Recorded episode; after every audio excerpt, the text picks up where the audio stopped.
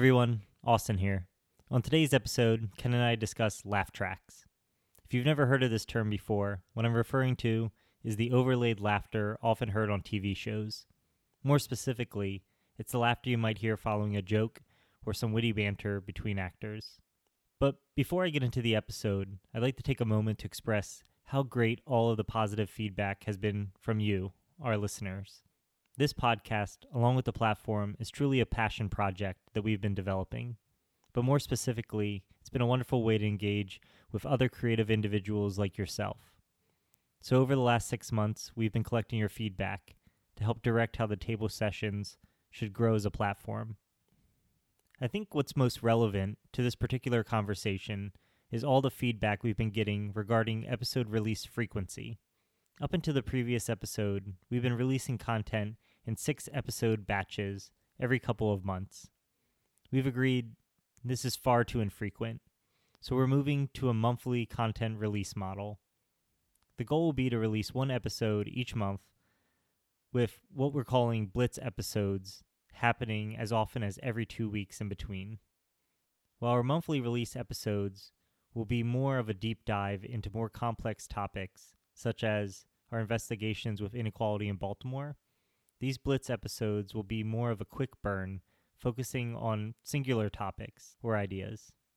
So that brings us back to today's episode, Laugh Tracks, which will be our first official Blitz. The primer and preliminary research you're about to hear from Ken looks into the rise of the American laugh track phenomenon, followed by some open discussion considering how the laugh track has and still is traversing our media culture. Enjoy.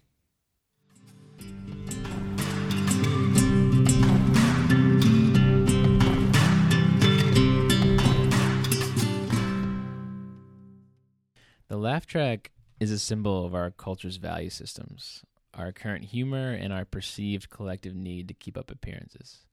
Straight from the desk of the media mogul, the laugh track plainly states everyone else is doing it, so you better too. From a time when friends and families sat around watching sitcoms relating to the American household, the laugh track provided a conditioned respite for awkward pauses after jokes, telling us it was okay to laugh out loud while amongst friends. But society has grown dark, or rather, our humor has grown dark, cynical, sarcastic, self deprecating, witty, and tragic. We are now conditioned to handle these comedic pauses as individuals left to process the jokes in the black box of our own mind. But why? Why did Larry David spend 10 years producing Seinfeld, one of the great shows of all time, which includes a laugh track, and then show his true colors in Curb Your Enthusiasm? Was that inner dark sarcasm monster of his waiting to be released, or did his taste for comedy evolve along with society's taste?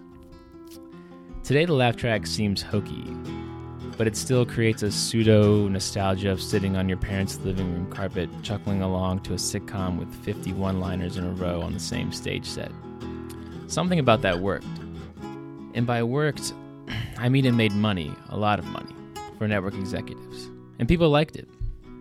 The laugh track was just as central to the American family experience as apple pie, but at the turn of the century it vanished. The laugh track is a simulation of genuine enjoyment. Now, we'd rather just enjoy TV how we want to, on our own terms. And now the content creators recognize this. So, what caused this major shift in the way our television is marketed to us? The rise of the internet, the evolution of the American family model, and the shifting societal taboos all come into play. Maybe the loss of the laugh track is a symbol for innocence lost, mostly for the good, making us all Larry David. Okay, so um, basically, post World World War II, everything in American society, down to the entertainment, was being reinvented. The technology was changing. the The way that we structured our lives and our family was changing.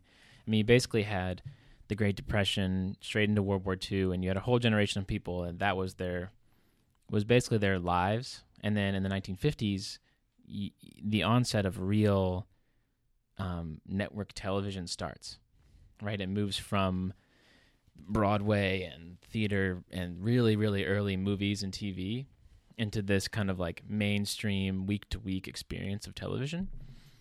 And a lot of the early executives um, in the th- there's the big three, which I'll refer to as NBC, CBS, and ABC, from from 1952 to 1999. Those are the only three networks that were nominated for an Emmy for a comedy spe- for comedy. So for 50 years, basically, they they ran the show, right? And they had to actually reinvent themselves later too.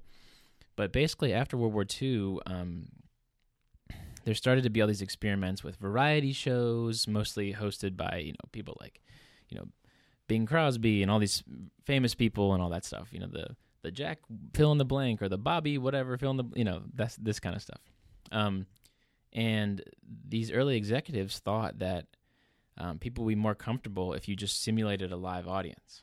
So they thought that was basically um, Jack Dadswell and Charley Douglass, some of these early um, CBS and NBC executives, basically thought that people would relate better to television programming if they also thought it was being filmed in front of a live audience, or they they could kind of be that live audience in their own family room, Mm-hmm. right? Um, and what's amazing about it is the base motivation for the enti- for the laugh track is money, right? That's, that's the entire motivation. It's not really to make a better experience, although they'd say that. It's just say, will this make more money or will it not? So in 1966, I think, in 65, um, there's a show called Hogan's Heroes where they literally released it as not laugh track versus laugh track to different parts of the country. And the the portion with a laugh track just did slightly better. And that kind of informed the next 30 plus years of how executives marketed television shows based off that single beginning study. Right, and then shows like Bewitched, Andy Griffith's show, I Dream of Jeannie, all this stuff. Even cartoons like the Flintstones and the Jetsons, they started using the laugh track. Yeah, and- like the Hanna Hanna Barbera yeah, cartoons. Yeah. and and uh, you know you get into Mary, Ty- Mary Tyler Moore and all this stuff, and it it basically these shows could have been good in their own right, but the laugh track was just a proven commodity that started creating this kind of like mega industry network of money making, and it only amplified it and only made it better, and it never really failed. So they just kept doing it. It was kind of one of those things like the guy before me did it, so now I'm going to do it. And here we are 30, 40 years later, and the laugh track is still here. So that was kind of the beginning origins of the laugh track.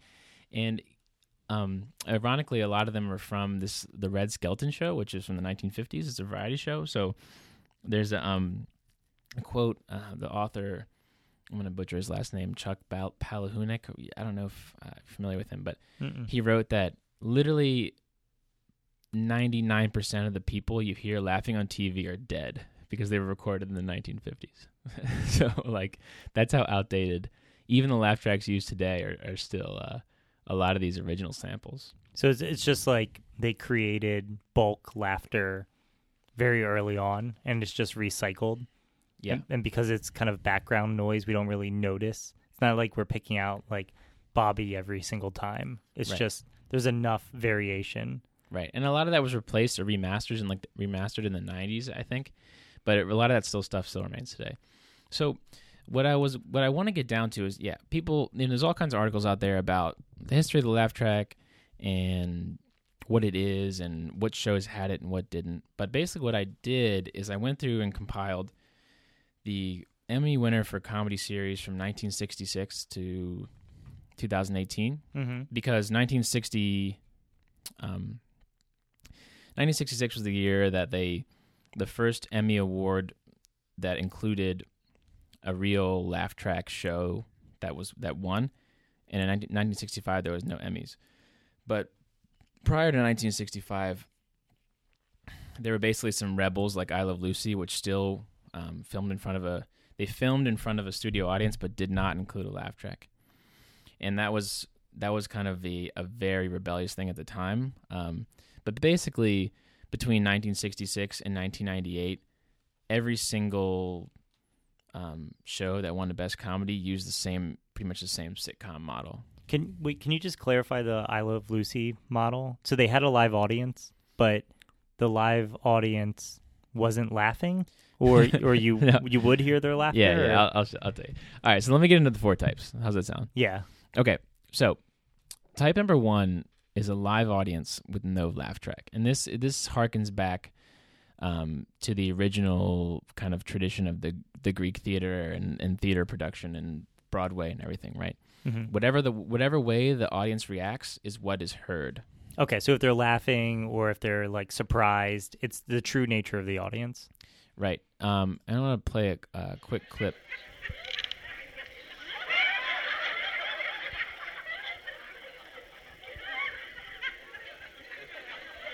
So this is this is like one for one. Lucy's trying to make this bed, Mhm. and she's kind of comically like adjusting to it, and we're seeing the audience react in real time. Right, but to see how the laughter is like much less consistent.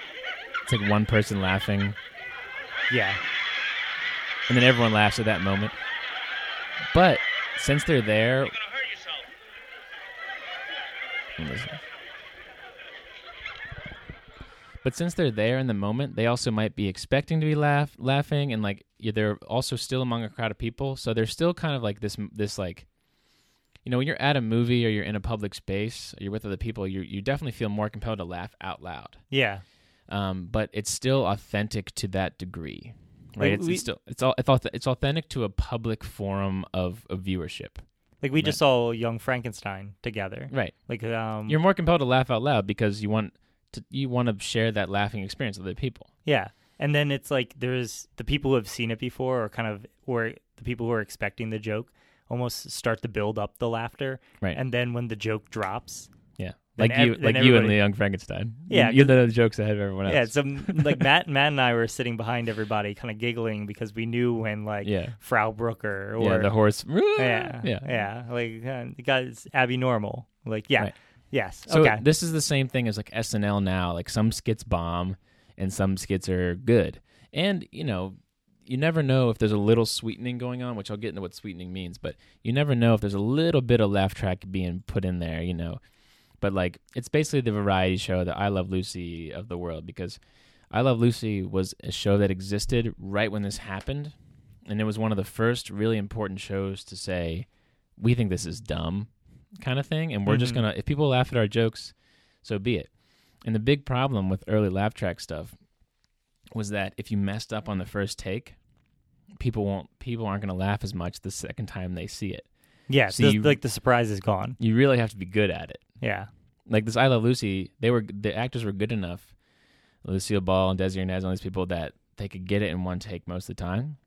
Whereas like if they had messed that take up and she tried to get into the bed again, people wouldn't be fucking laughing because Mhm. they would know she's gonna fall. yeah. Yeah. unless they were like they felt forced to and compelled to laugh. So that the laugh track is like it's the easiest way to make sure you hit on if say you do the fourth take of a fun of a joke you fuck up on, it's you're going to always get a laugh because the laugh is you know pre-recorded. Right? And then at home, the 10 million people watching at home, they're the ones that matter Mhm. and they're going to laugh too Mhm. right? So that moves into the second type, which is the most common. It's called sweetening, which is basically the show is still filmed in front of a live studio audience for the most part. And then people still get to laugh, but for the most part there's not a ton of mics on the on the audience and there's a lot of kind of bass sweetening that happens after the fact. From the 70s to the 90s, this is The Friends, this is Seinfeld, Frasier, uh, you know, every, pretty much every single sitcom you think of, that's that's what this is. Um, I have another link here that shows this actually happening. has just completed taping episode 90, and like all their shows, it will be seen by over 40 So this is million Home. Improvement. Tonight, It's being filmed in front of a live audience, but then they show one of the one-liners. Kristen and the cast to show you how they make the number one rated show in the country. Dad, Dad, you better come see Mom. She doesn't look so good. Well, then why would I want to go see her? Because she's moaning real loud and calling your name. That's always been a dream of mine. So you see how those laughs are like remarkably consistent and timely. Yeah. So like even though it's being filmed, like it just showed in front of a live studio audience, the the actual laughter you hear on TV really isn't that live studio audience, or the people in that audience are basically told laugh, like on a big sign. Yes. Yeah.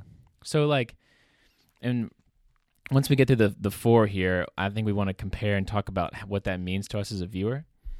Um, but that's the most common kind of general like simulation of genuine entertainment that a laugh track is meant to convey, Mm-hmm. right? And I, I wonder, like, and I can't remember. I, I wrote it down, but I think The Big Bang Theory Mhm. uses sweetening as well. And there's Yep. act- there's actually like a whole series of YouTube videos called Big Bang Theory without the laugh Yeah. track. Well, the, the Big Bang Theory is kind of in its own modern aesthetic of, of a laugh track because it's like they kind of gave up on the live audience thing. okay. And they just like, it's kind of a, a leftover from a bygone era.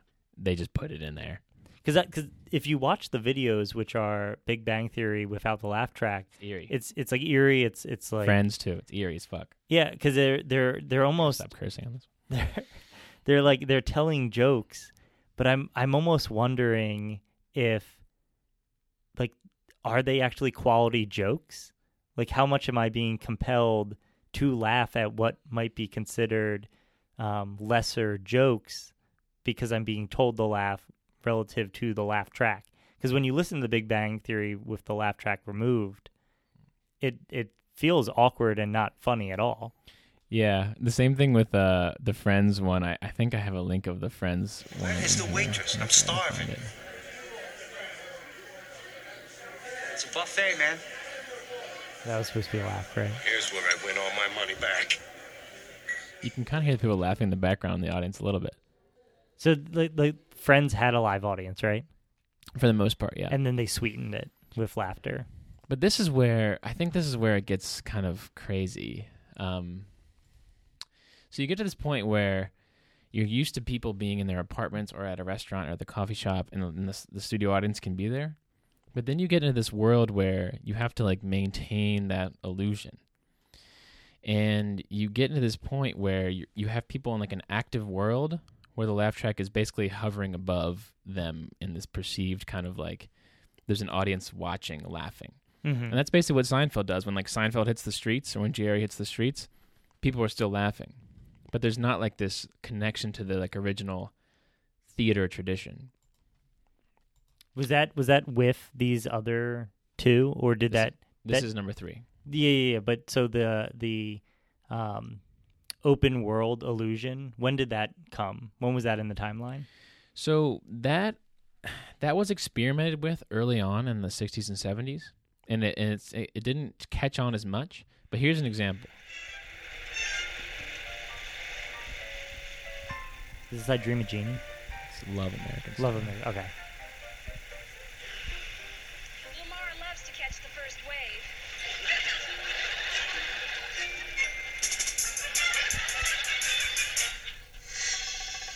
So there's people walking on a beach, and then someone laughs. Th- This is almost like the Brady Bunch style. But, like-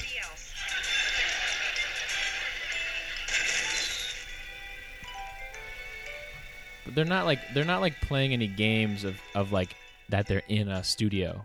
They're just in the world, and then like the laughter is basically coming from the heavens, Yes. kind of thing. Yeah. And like that that strikes me as as when it gets pushed to a point that it's unrealistic or like not believable anymore Yeah. or like it loses this kind of baseline connection to the theater aspect of like of like the original intent of the laugh track because because ultimately we could think of contemporary media or contemporary TV shows as an extension of the Greek theater, Mhm. where a play would happen in front of a live audience. Then we have the projection of a play using TV, where we have a live audience in the st- in the studio, and then we have the live audience in a studio that's being sweetened in order to make sure that jokes that might not have landed well are going to land well.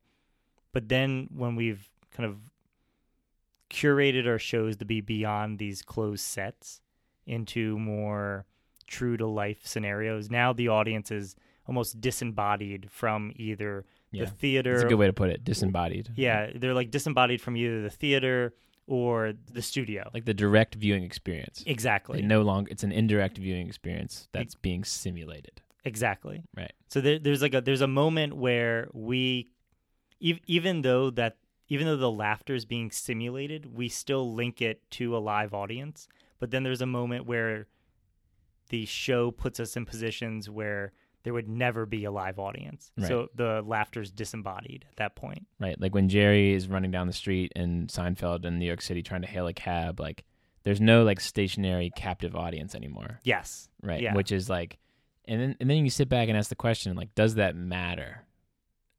Maybe it doesn't. I still enjoy Seinfeld all the same when I watch it. But like what does that actually tell you about the the way the show is framed and the way it's marketed towards you and how you're supposed to perceive it?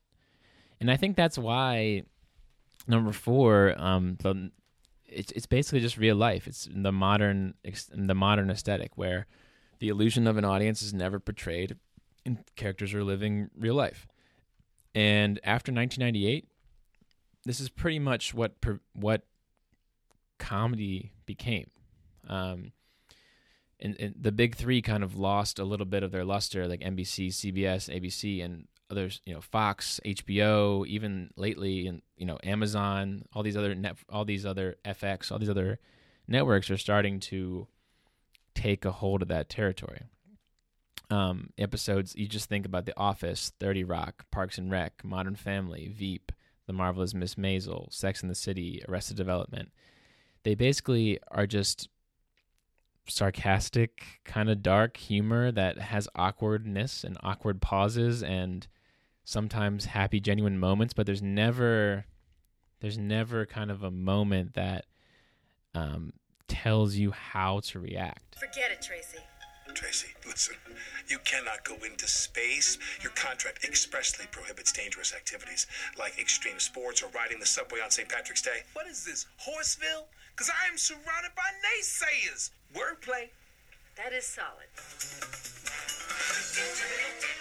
right? And I, and I think um, that's a really important distinction in the way that we watch, even across generations, how we watch and how we how we engage with the um, the media that's in our households. And and this actually relates to our media tree episode as well a lot.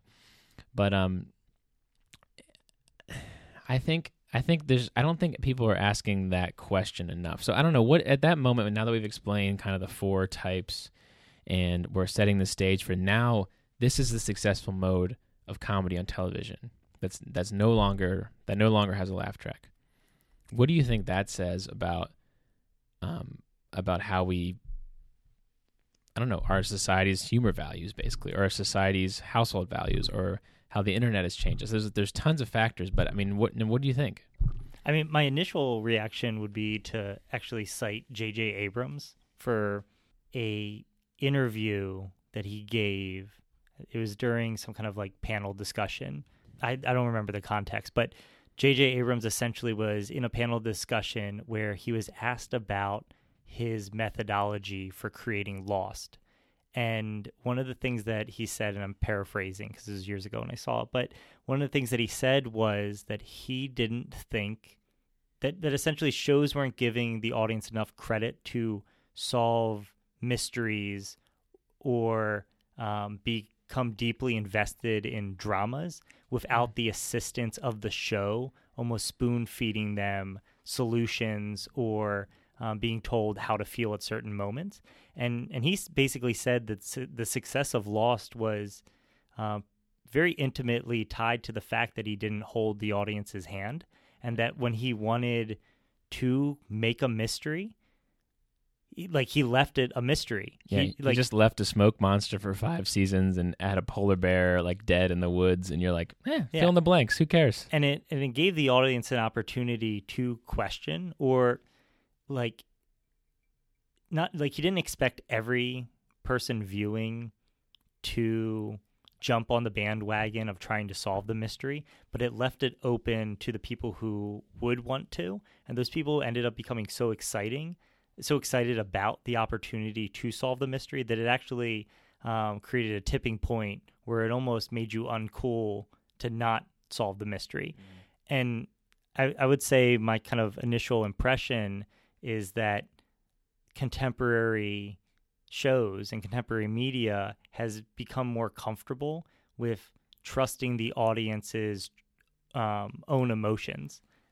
As I think that you could think of it as potentially TV as a new media being scared of their success and using the laugh track almost as training wheels um, for the unknowns of whether the audience would laugh or if the audience would know to laugh. And at some point, we experimented enough and saw the success of those alternative versions that we've actually become comfortable in trusting people's genuine um, intelligence and, and emotion. So I, I think that's like my um, that would be my um, initial gut reaction to why this shift occurred. Yeah. I think I mean I think I know there's some generational bias because I'm of this generation that loves The Office and loves all these shows that are deadpan humor and all that stuff. But I think I I mean I think generally it's clear that you know in I think you're exactly right. Like society used to be more sheltered in a lot of ways, and especially in the way that we were what we were told was like acceptable in the workplace to say like what what were taboos like for people to like tell jokes or like what what um what we could say or couldn't say to our parents or like what we could or couldn't say like in a public forum how we could express ourselves the methods that which we express ourselves with the rise of the internet for example. You could start posting online and you could start being more anonymous and start to become a more expressive person non indirectly um, and that basically gave people since the 90s into the modern day like more um, more agency more more independence more self-expression um, which lends to your point about you know people are smart and people can engage and um, uh, you know think about content in whatever way they want to think about it. And they can fill in the blanks and they can laugh inside their own heads if they want to or they can cry inside their own heads if they want to. So like it's not it's not so necessary anymore f- for people to be handheld or people don't want to be handheld by their media. People don't want to be told what to do anymore. And i'd imagine that um you know i'd imagine that there was a lot of shows or if we're talking about television shows that in the 60s and 70s and 80s that, that didn't use a laugh track that just weren't as popular or that just weren't as palatable because there were less options for how you could um, how you could access stuff right? Whatever was on nbc cbs and abc you're going to be watching because you only had nine channels and everyone in your family and all your friends watched the brady bunch. And if you weren't watching the brady bunch you were basically left out. Like you weren't this like fringe person watching this that and the other because then it's that's like not cool in society, you know. in its onset, the laugh track was employed as a means to cue people into what would be funny versus not funny. And at some point, we trusted the audience to actually decide for themselves Yeah. what was funny and not funny. And I think we're actually seeing a regression back to a laugh track model with the way that Netflix generates its algorithms because the algorithms are actually based Mm. off of, um, and I'm, and I'm not sure if it's based off of um, what the populace as a whole finds entertaining or if it's based off of your personal algorithm of what you find funny. But in a way, we're not given a true democratic um, presentation of what's available. We're giving something that's very curated and very spoon fed to us about This is a very good point. about what um, we might actually be, what we might actually find palatable to um, ingest. So so this is a really good point. I haven't thought of this. So you're basically saying that but prior so the laugh track was a real time approval system kind of thing that people like decided on while they were watching a show. Like they were testing us out. Like we, if you laugh here, if you laugh along, then this show will get good ratings and we'll keep making the show. But now you're basically saying we have all the data, we have Netflix and Instagram, and we know what works and what doesn't. So we're going to release something we know you're guaranteed to like.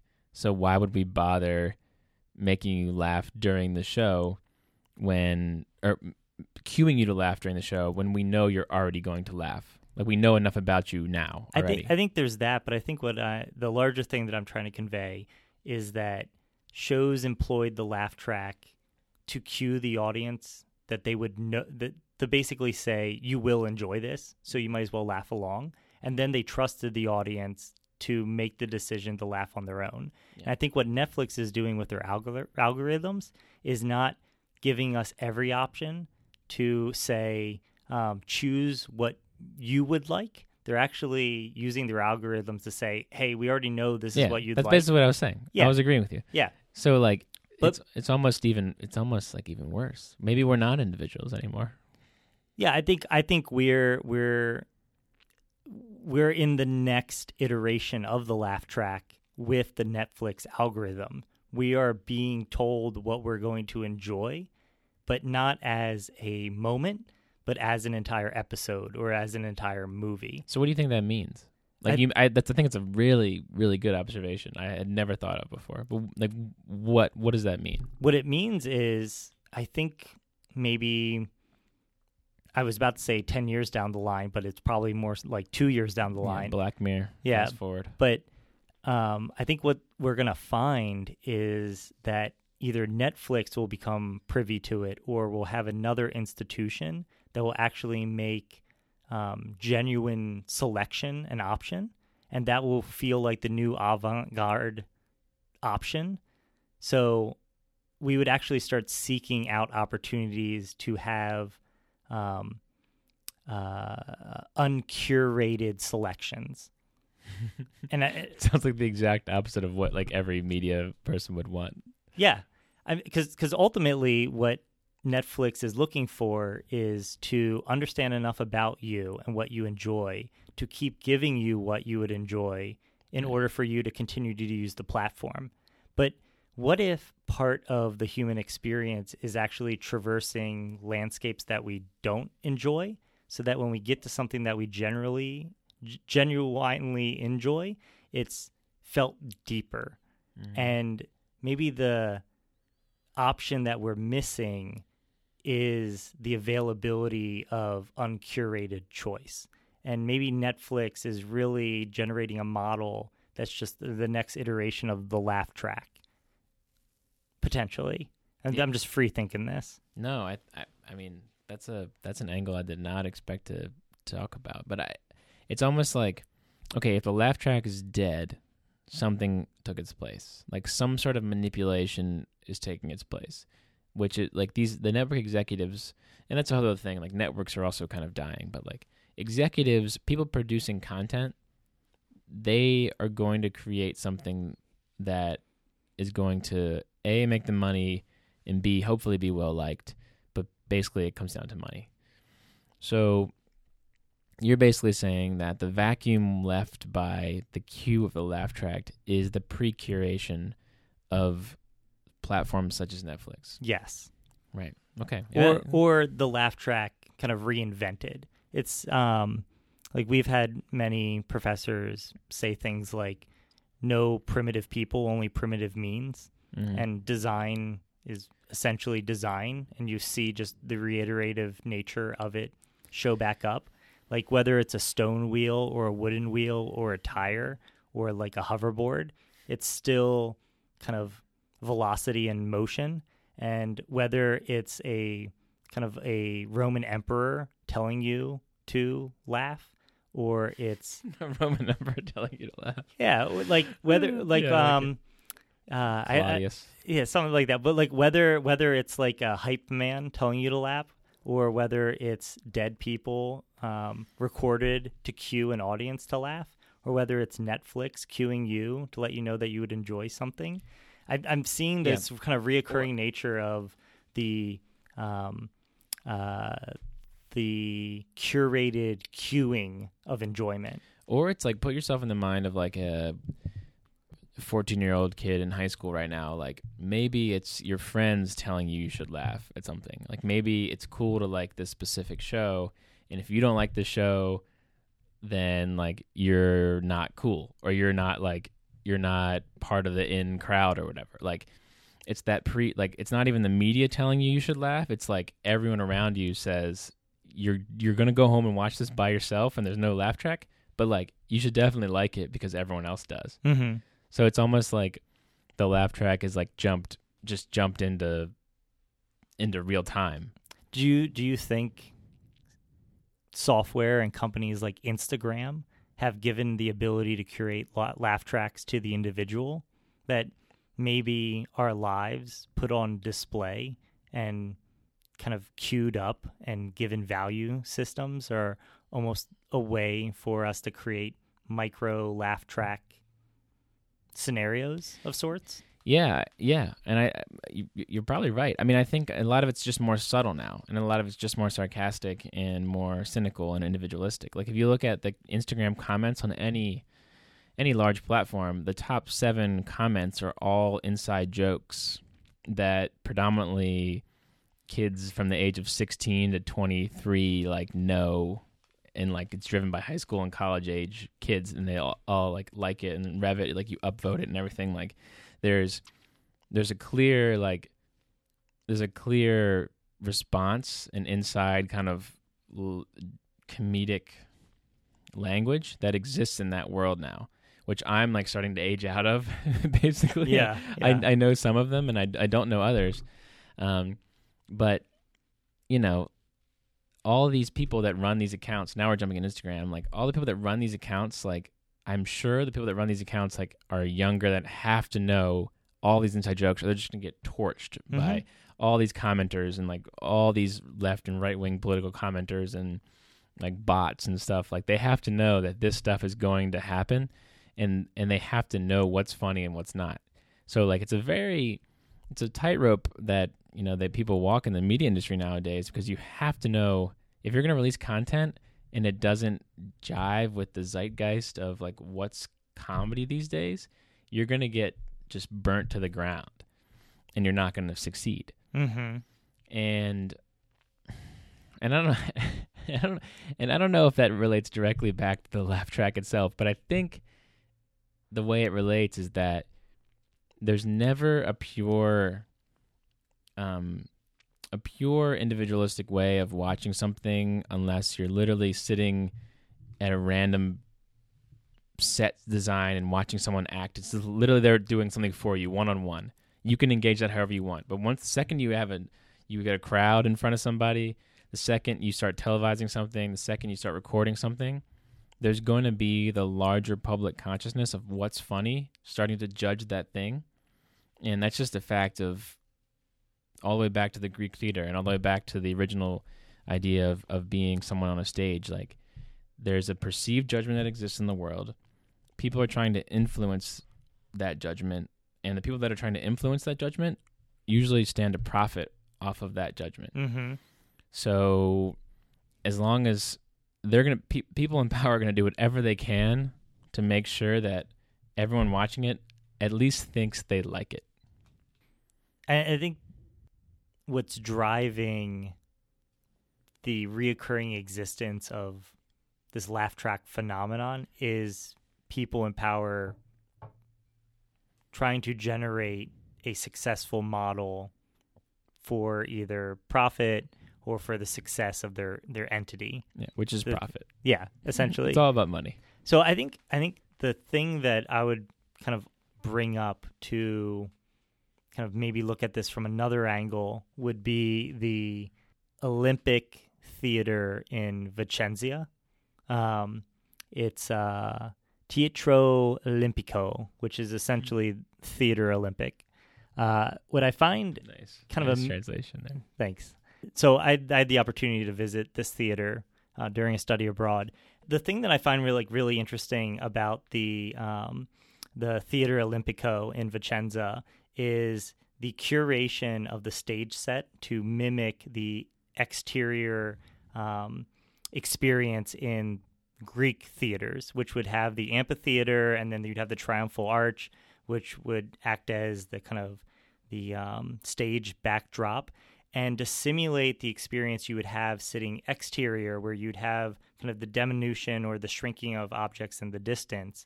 Um, the theater uses a technique of lowering the ceiling and raising the floor and compressing the sides in order to create this like forced perspective. And you see this technique used in other um, kind of architectural elements like the Palazzo uh, Spada, um, where you have this hallway looking out to a cherub statue in the distance and kind of the shrinking of that hallway also elongates the space but this this theater in Vicenza um, through the technique of the forced perspective creates the uh, the illusion of of the exterior environment and painted on the ceiling above the seating is a mural of um, a um, lightly cloudy sky, but ultimately a um, kind of a very blue, open skied outdoor environment. And so, what's being replicated on the inside is this exterior motif of viewing the theater. And what this allows is theater to happen every day of the year, regardless of um, weather conditions. But what it's also doing is it's almost creating fantasy theater inception by the nature of the theater is the act of putting on a fictional production and the theater itself is in a space that's curated as though it was outside being a fictional fictional reproduction of the exterior and so you are essentially um, creating a fictional environment for the audience and then there's a fictional stage set for the curation of the play. And I think this could lead into potentially um, curated spaces in VR environments where we start to think about the consumption of media and the consumption of um, laugh track phenomenon overlays on top of VR experiences. All right, let me let me jump in before you jump into VR because that's a whole other wormhole. Okay. I think yeah, I mean I think what what I'm gathering from this is that there's a degree of simulation to every kind of central aspect of of media, right? Sight, Yes. sight, sound, whatever it is. Yes. There's a there's a there's a um there's a smoke and mirrors aspect to it. Yes. And and it's not a new phenomenon. It's, It's a not. phenomenon that goes right. back to like the the induction of theater into our culture. and and it's interesting because I I went into this thinking that the laugh track was just like a kind of a, a hokey, like I said, or kind of a negative thing. Or I looked, I, even though I love a lot of shows with that laugh tracks, I looked back on it as like that's kind of an outdated, um, too intrusive thing. But if I accept that a stage set of an apartment like in Seinfeld, for example, if I accept that that's like a real apartment in the show, then then what's who's to say that I shouldn't accept sound mani- manipulation when I'm already accepting visual manipulation? You get what I'm saying? Exactly. So like, um, and I think I think the reaction to the laugh track because it's tel- because it's sound manipulation or it's telling you what to do. It's actually um, manipulation of your own perception of that thing. It's just so overt that it's like an easy thing to criticize. hmm But you know, you're right. If you do look at like the long history of how stage sets and how sound is manipulated, and even how the other tactile senses are manipulated, that is what a production is. It's a it's a manipulation of reality in order to get a rise out of the people that are watching it. And I think the laugh track was probably just the last or one of the last cherries on top of a hundreds and hundreds of years or thousands of years kind of evolution of of media production that just kind of like pushed it to a level that was just like maybe maybe one step too far for our modern aesthetic and then the the kind of reaction to eliminating it was just a, a kind of a realignment of a of a larger kind of s- consimul or a larger simulation that's always been happening in the way that media is produced for larger audiences. Yeah, it kind of it kind of reminds me of there's like a there's a graph here. Is this it? The the uncanny valley. Yes. Okay. Exactly. So, um, I I think the laugh track actually falls into what is referred to as the uncanny valley, which, like m- most All, Um, all Robert Zemeckis films, like the the Polar Express, is the only one that's actually decent. Everything else that makes people look too realistic gets weird. Yeah, exactly. So the the whole phenomenon, and this comes up in AI a lot, is we're very comfortable with, say, a Roomba because it's a mechanical object, and we're also kind of lightly comfortable. Say a Roomba. Yeah, like a Roomba. Say a Roomba. Yeah.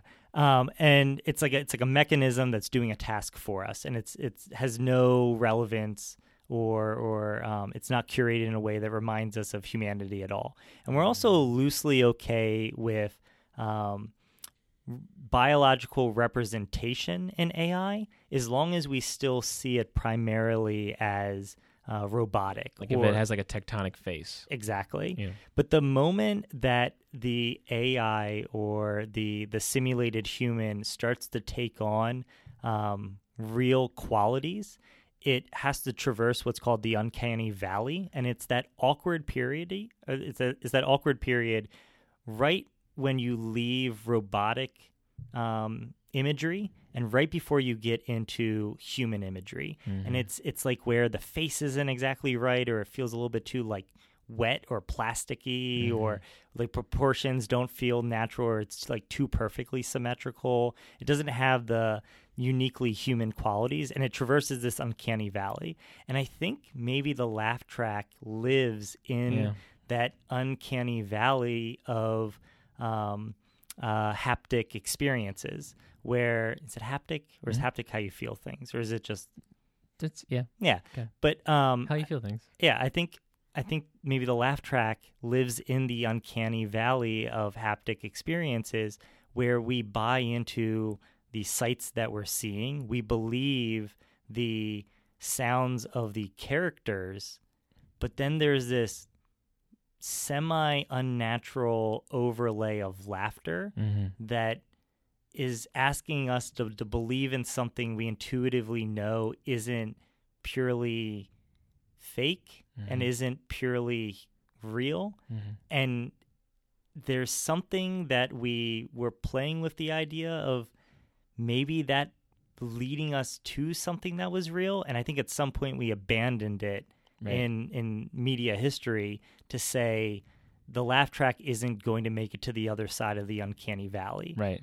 and and really what's on the other side is just true immersive media where we trust in the audience to make their own um, uh, decisions about what they're kind of ingesting. Yeah, you're viewing another person experience life in a real way, even though that real way is hyper uh, manipulated by really talented writers and actors and stage sets. But it's like it seems real because it's it's it's not being forced upon you Yes. in that way. Yeah.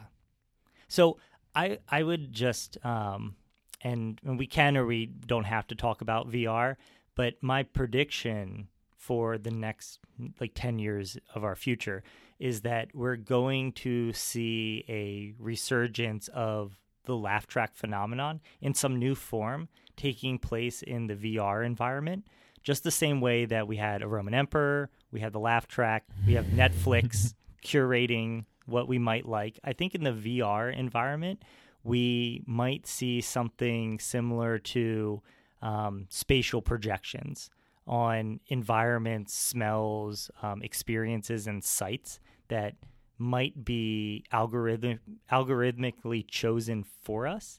And I think we want to be very careful in that space to understand how much pre selection is actually good for us as um, emotional, tactile creatures, and how much of digital space we want to leave open to essentially what would be free will. I think that's a good open-ended question to leave it on, because I don't think we're going to take it that much farther. But I think like that could even be a further exploration we do. But I, I, I- think we've come to some decent conclusions. Yeah. I love the study. I love the graphics. Cool, man. All right. I, I did not expect to land in the uncanny valley at the end of this, but I think uh, I think you're right. Uh, it's it's always illuminating to, to to work on a study like in your own kind of insulated uh, mode and think that you know one thing is right or one thing is wrong, and then you open it up to just one more person, and then you start to realize that there's tons of ways to look at this. And I wonder, hopefully, we can get some feedback and from people when they listen to this and and kind of relate their experience to something as simple as a laugh track, and then jump into how they engage with Netflix and Instagram and the Uncanny Valley and all these things. Like, it's really about, um, you know, everything we we consume is manipulated, and we just have to accept how much it's manipulated, and what's an acceptable level of manipulation. But totally.